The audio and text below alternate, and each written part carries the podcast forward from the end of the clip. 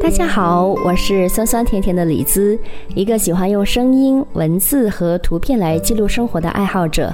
很高兴又一次在电波当中跟你相遇。这期节目呢，我们不聊音乐，来聊聊育儿。刚过去的暑假以及是暑假前的春季学期，我给我们家的孩子呢，在校外报了一个幼儿篮球课。孩子很是喜欢，但是他慢热敏感的特点呢，也让他跟我在这两期的篮球课当中受到了不少的挑战与挫折。如今回过头来看呢，都还好，我们都在挑战当中去不断的成长，在挫折当中收获了进步。所以今天的这期节目，我想跟大家分享一下，在育儿当中，在面对孩子情绪崩溃的时候，自己的一些心路历程。所以我把它取名为“育儿儿的情绪管理”，才是真正的考验着家长的智慧。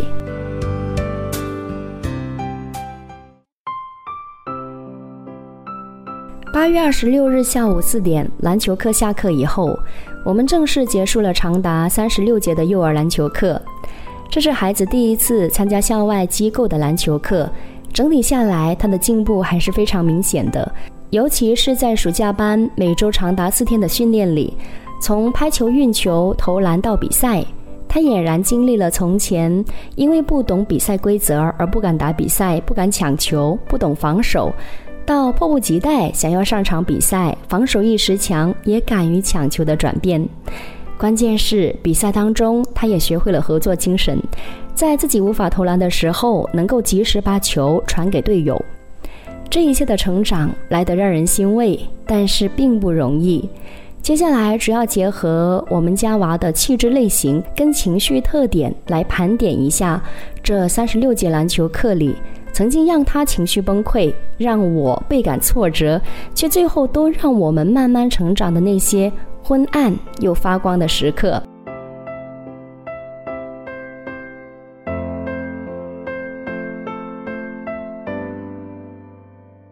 回顾起来，他所有的情绪崩溃时刻呢，都跟意料之外的情况有关。比如说，这节课熟悉的教练请假了，临时换了新的教练，甚至是熟悉教练多带了一个从来没见过的新教练。因为新教练的问题，导致孩子情绪崩溃，整节课都无法上，必须请假的情况呢？整个春季课程我们有四次。当然，一开始面对这个问题，他焦虑大哭，我则无奈至极。在我们眼里，新教练有什么好害怕的呢？但这又要追溯到娃的天生气质来，他本来就是一个慢热敏感的孩子。对陌生环境容易焦虑，暂时对突发情况的应对能力也比较弱，接受程度比较低。再加上他曾经在春季课程有过一次面对陌生教练非常不愉快的经历，而这个不愉快的经历呢，加剧了他的恐惧。而事情是这个样子的。那么有一节课呢，我们去的比较早，孩子呢就跟小伙伴在隔壁场去练习投篮。隔壁班的教练呢，见他投篮不错，就很好奇，问他叫什么名字。其实他并不是不知道自己的名字，只是呢，他羞于表达，尤其是在不认识的人的面前，所以呢，他就没有讲话。而教练又不清楚他的性格，也没有轻易放弃，反而是蹲下来抱着他继续问。这个时候，孩子明显是紧张不自在，所以他频频望向我，向我求助。我当时看到了，只是呢不够敏感，没有及时做好缓冲带的作用。我面带微笑，眼神鼓励，希望他能够说出来。很显然，他暂时做不到。如此一来，大家都很尴尬了。情况持续了几分钟，孩子呢，终于是最后绷不住，开始吧嗒吧嗒掉眼泪，走向我。结果呢，这一节课他完全是没法上。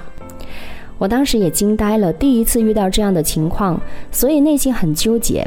我要带他离开吗？换一个环境，调整一下他的情绪，还是不能够纵容他，继续强硬的让他上完这节课？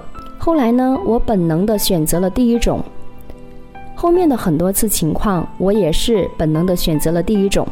现在回顾起来呢，我觉得虽然可能不是最好的做法，但确实是符合自己娃气质的做法。而且肯定比强硬逼着他上的效果要好。每一次面对这种情况，尤其是类似的情况三番五次崩溃，不知道换成你会是什么样的情绪。反正我真的是经历了。有时候我可以冷静地带他离开，有时候我自己也会有情绪。毕竟在那个时刻呢，头脑当中会涌现出很多杂七杂八的想法。但是摊上这样的娃呢，当下再怎么崩溃，事后冷静下来，还是得想办法帮他去应对情况。所以我很感谢自己的事后不断的盘点。就好像今天这期节目盘点一样，正是因为有有了这些盘点呢，让我自己能够不断的看到自己内心的恐惧，然后一个个去击破，由量变带来质变。至少在暑假班里，我们已经成功的解决了这个问题。我想，这就是进步与成长。那接下来说一下怎么帮助他。一开始呢，我们会一起想办法，让助教老师把体育馆里每一个教练的照片简介拍下来发给我们。我们也特别感谢助教老师的配合跟理解。我们自己拿到照片以后呢，就开始一个个的认人，并且自己做了表格，把这些教练写下来。所以呢，这次他对这个场馆的教练已经是非常的熟悉了。我以为呢这一关就这样的过去了，但是万万没想到的是。馆与馆之间是有交流跟学习的，所以时不时我们还是会看到一些新面孔。尤其是有一次呢，我们熟悉的教练课堂上带了一个新教练，这一次呢，孩子又崩溃了。然后我终于知道，这不能够从根本上解决问题。那怎么办呢？必须要提高娃应对意料之外情况的应变能力啊，这个才是治本，对吧？但是要怎么做呢？在还没有想到合适解决方案之前呢，他也崩溃了一两次。当然，这个过程也有在做娃的思想工作，比如会跟他讲，很多我们熟悉的人呢，一开始都是从不熟悉开始，包括你的同学、老师，还有妈妈的同事等等。其实陌生人并没有那么可怕呀，而且我们也没有办法去认识所有的教练，因为会不断有交流，这是我们没有办法改变的事情。那我们就只能够去调整我们自己去接受啊。总之呢，我已经把该讲的、不该讲的全部都跟他讲了，那他听进去多少就不知道了。不过真正有改善的时候呢，是到了暑假班。因为从一开始就知道，熟悉的教练呢，在整个暑假班里边是不能够全程陪伴的，所以我就提前给娃打了预防针。前面两周上课都非常顺利，最后一周呢换了新教练，而且嗓门比较大，风格跟之前的教练呢完全不一样。我们家孩子呢胆子有点小，他特别害怕讲话嗓门特别大的教练。呃，我记得在小班给他报了一次那个小小兵。他就真的是每一次都会被教练的讲话声音所吓到，所以他小小兵也是哭着上完的。呃，因为他是一个上课特别认真的孩子。然后呢，我之前也有跟他讲过，就是教练的嗓门大，是因为上课的孩子特别多，有些孩子会比较调皮，上课常常会走神，呃，就需要教练提高自己的音量去提醒孩子们认真上课。而你呢，自己每一次都那么认真上课，你就继续做好你自己就好了。当教练在批评其他人的时候，你就不要往心里去，不要觉得他好像在批评你，就没有那么难过啦。我在跟他讲这些话的时候呢，他可能有听进去，所以第一天遇到新教练的时候，他没有哭，并且顺利上完课。我觉得这已经是很大的进步了。然后第二天上到一半的时候，他突然间顶不住了，哭过来找我。我问他怎么了，他没有回答，就是顾着哭。唉，我在想这也是他的个性啊。后来呢，给他擦干泪、擦干汗，让他静静地坐在旁边。大概过了十几分钟，他情绪稳定了之后不哭了。我就问他：现在我们可以回去上课了吗？他就摇头表示不愿意。那怎么办呢？我突然间灵机一动，跟他讲：“如果你今天能够坚持把课上完呢，今天妈妈就多奖励你一次看动画片的机会。”哎，他听了之后就特别高兴，然后呢就点点头，拿起球就去上课了。哎，我觉得这是一个好方法。为了保护好孩子的眼睛呢，我从小也有跟他立规矩，每天看电视呢是不能超过三次，每一次的话呢不能超过十五分钟，这些他也能够遵守。所以呢，多奖励他一次看电视的机会，让他能够克服眼前的困难，对他而言呢，目前是个不错的办法。但怪就怪在有时候我自己没有及时的做好盘点，所以有时候遇到关键时刻呢会想不起来。那我们春季课呢，请了四节课，所以暑假的时候呢，我们是上午上暑假班，下午就回去补春季的课。呃，上午的教练虽然是新的，但是好在稳定了。但是下午就更精彩了，每一天的教练都不一样，而且是一天换一个。我们补了四次课，就换了四个教练。当然后来因为知道了这些情况，课前也会提醒他。所以下午呢，虽然都是新的教练，但是好在呢，他接受能力越来越强了，至少不会一看到新教练就会有情绪，就会哭，然后就上不了课。然后呢，就在我以为胜利在望的时候呢，又出现了一个新的情况，把我打了一个措手不及。平时在打比赛的时候呢，都是直接就上场打。然后有一天下午来补课的时候，来了个新教练，喜欢在打比赛的时候呢，给孩子们换上不同的队服。这个情况，我们家孩子上了这么久课啊，第一次遇到过。所以呢，当他看到新教练开始给孩子们发队服的时候呢，他直接又崩溃了，然后就哭着走向我。我这时候的内心是：你又怎么了？对不对？这是什么操作啊？当然，我也是事后问他才知道，原来是因为发球服的原因。后来呢，也是用了之前的办法，先接纳他，安抚情绪，等他情绪稳定了之后，再以奖励的办法让他把课上完。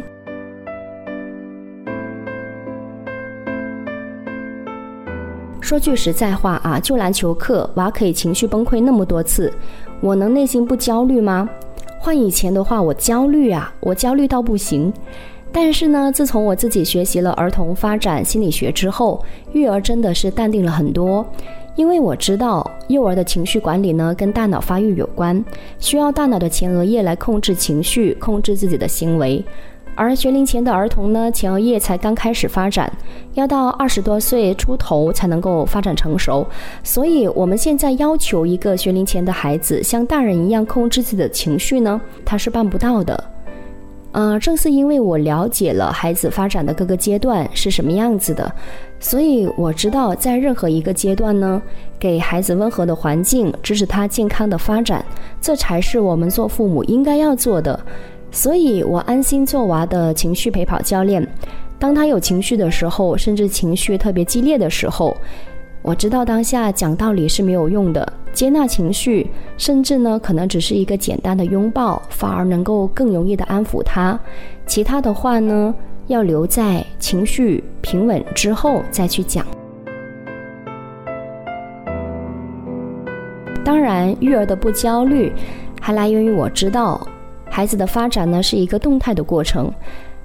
孩子的发展充满了各种可能，所以我一直提醒自己要用发展的眼光去看待他的成长。早期怎么样，将来就一定怎么样。这样的断言呢，是不尊重儿童的发展规律的。比方说，孩子三岁的时候见人不打招呼，不代表十岁以后他也不打招呼，对吧？或者三岁的时候挑食，不代表他十岁之后就会营养不良等等。这个世界上呢，没有完全相同的两个孩子，适合你们家孩子的方法也未必就适合我们家。所以陈鑫老师说，在育儿路上，当我们觉得孩子有问题的时候，可以不必急于去解决当下的问题，我们自己可以先冷静一下，先观察一下，把孩子的行为记录一段时间。与此同时呢，也要记录一下我们自己对这个行为的反应，然后再记录一下孩子对父母反应的反应。我们去记录一下这些互动的过程，也许能够找到原因，也许能够发现怎么做才是对我们家孩子最有效的方法。因此呢。因此，父母呢是要根据自家孩子的气质来调整自己的养育模式，只有适合自家娃的才是最好的。其实话说了这么多，在每一次娃情绪崩溃的当下呢，我脑海里真的会涌现出很多很多的想法，这些想法大多数呢都是比较负面的。而这些负面的想法呢，其实归根到底是源自于我们内心的恐惧。有一个著名的 A B C 理论，说的就是同样的一件事 A，但是由于不同的想法 B，则会带来不同的情绪跟行为 C。所以通过以上的种种，我也会开始给自己打预防针。以后面对孩子的每一次情绪崩溃的时候呢，我先提醒自己，先别急，先别带入那么多的想法，啊，也先别恐惧。我就把这当成是人生又一次让我们母子俩成长的好时机。正因为如此呢，我每次跟他盘点，他就会知道原来还有这样的情况。那下一次他就知道怎么做了。对我而言呢，我如果能够一次次冷静的去处理，这绝对是让自己踏上了育儿高手的快速列车啊！我自己可能会越来越厉害，然后越来越懂他，我们俩都进步了，这难道不值得高兴吗？我觉得这要高兴坏了，对不对？所以呢，带着这样的思路呢，我就越来越不害怕他情绪崩溃，因为这颗小脑瓜呢，随着年龄增长，他自己的情绪控制能力也肯定会越来越好，以后也会越来越好沟通。不过这个过程肯定是不容易的。因为我们毕竟是人，不是神。然后呢，我们自己在当下也不是每一次都能那么冷静处理的。呃，自己总会有情绪的时候，或者是有时候会遇到呃时间特别紧急，然后特别紧张的时刻呢，就会没有那么多耐心去跟他讲这些。但是呢，当事情处理完之后，当自己冷静下来的时候，我觉得自己做的不错的一个地方就是，我会把他找过来，然后给他拥抱，然后会跟他讲。呃，刚刚是什么情况？然后妈妈为什么这么着急？然后跟你讲了这些话，啊，然后会跟他讲下一次我们应该怎么做等等。然后每一次呢，他都会呃很开心的跟我拥抱。然后讲完之后呢，他会觉得心里舒服了。然后我自己也会觉得，呃，做不到百分百的父母，那做个六七十分的也不错了。所以呢，每个孩子的天生气质不一样，然后每一家的养育互动模式也不一样。嗯，我们就只有不断的去调整我们自己，去配合我们孩子的发展。我希望这个世界上每一个孩子都能够被温柔以待。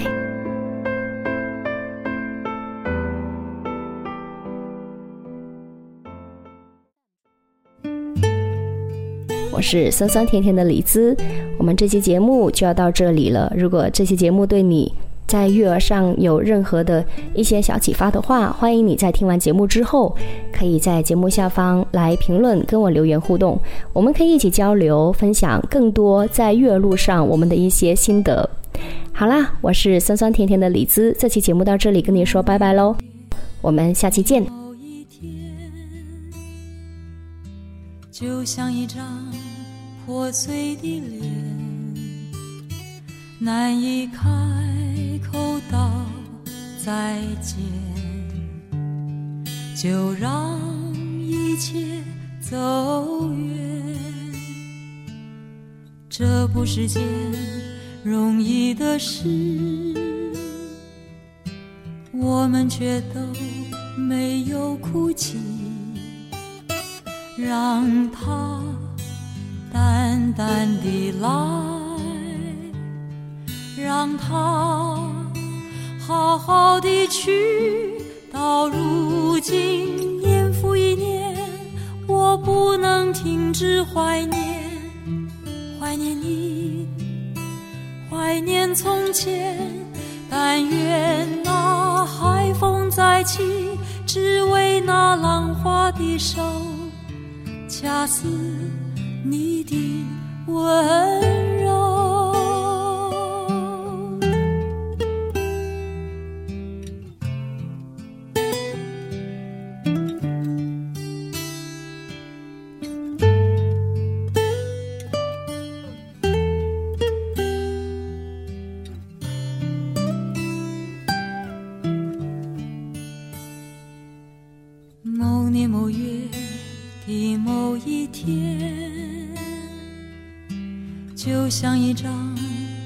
碎的脸，难以开口道再见，就让一切走远。这不是件容易的事，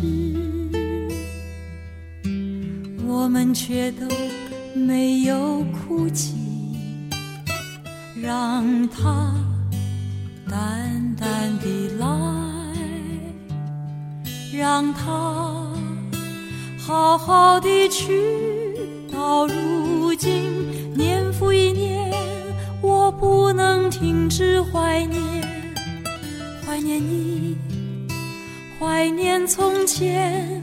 但愿那海风再起，只为那浪花的手，恰似。你的温柔，